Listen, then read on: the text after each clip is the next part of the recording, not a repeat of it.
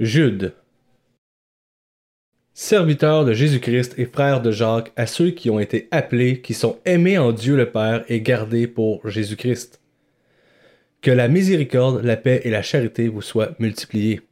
Bien-aimés, comme je désirais vivement vous écrire au sujet de notre salut commun, je me suis senti obligé de le faire afin de vous exhorter à combattre pour la foi qui a été transmise au saints une fois pour toutes. Car il s'est glissé parmi vous certains hommes dont la condamnation est écrite depuis longtemps, des impies, qui changent la grâce de notre Dieu en dissolution et qui renient notre seul Maître et Seigneur Jésus-Christ. Je veux vous rappeler, à vous qui savez fort bien toutes ces choses, que le Seigneur, après avoir sauvé le peuple et l'avoir tiré du pays d'Égypte, fit ensuite périr les incrédules, qu'il a réservé pour le jugement du grand jour, enchaînés éternellement par les ténèbres, les anges qui n'ont pas gardé leur dignité, mais qui ont abandonné leur propre demeure. Que Sodome et Gomorre et les villes voisines, qui se livrèrent comme eux à l'impudicité et à des vices contre nature, sont donnés en exemple, subissant la peine d'un feu éternel.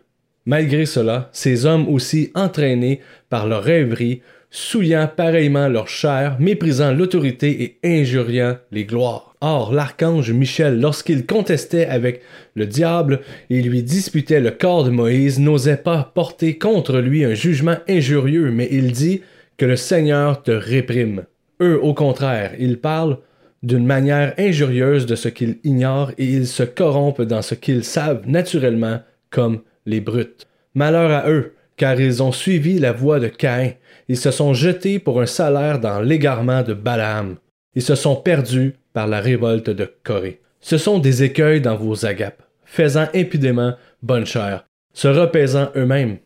Ce sont des nuées sans eau poussées par les vents, des arbres d'automne sans fruits, deux fois morts, déracinés des vagues furieuses de la mer rejetant l'écume de leurs impuretés, des astres errants auxquels l'obscurité des ténèbres est réservée pour l'éternité.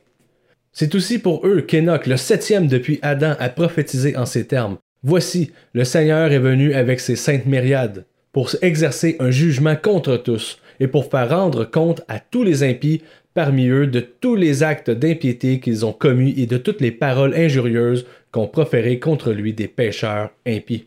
Ce sont des gens qui murmurent, qui se plaignent de leur sort, qu'ils marchent selon leur convoitise, qui ont à la bouche des paroles hautaines, qui admirent les personnes par motif d'intérêt.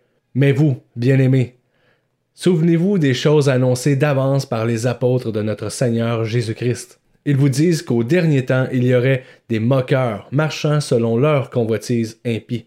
Ce sont ceux qui provoquent des divisions, hommes sensuels n'ayant pas l'esprit pour vous, bien-aimés, vous édifiant vous-même sur votre très sainte foi et priant par le Saint-Esprit. Maintenez-vous dans l'amour de Dieu, en attendant la miséricorde de notre Seigneur Jésus-Christ pour la vie éternelle. Reprenez les uns, ceux qui contestent. Sauvez-en d'autres en les arrachant du feu, et pour d'autres encore, ayez une pitié mêlée de crainte, haïssant jusqu'à la tunique souillée par la chair. Or, à celui qui peut vous préserver de toute chute et vous faire paraître devant sa gloire irrépréhensible et dans l'allégresse. À Dieu seul, notre Sauveur, par Jésus-Christ notre Seigneur, soit gloire, majesté, force et puissance, dès avant tous les temps, et maintenant, et dans tous les siècles. Amen. Hey, tu as terminé l'écoute d'un autre livre de la Bible. Raconte-nous ton expérience et ce que tu as appris sur la page Facebook de Convergence Québec. La Bible du peuple est lue dans la version second 21 avec l'aimable autorisation de la Société biblique de Genève.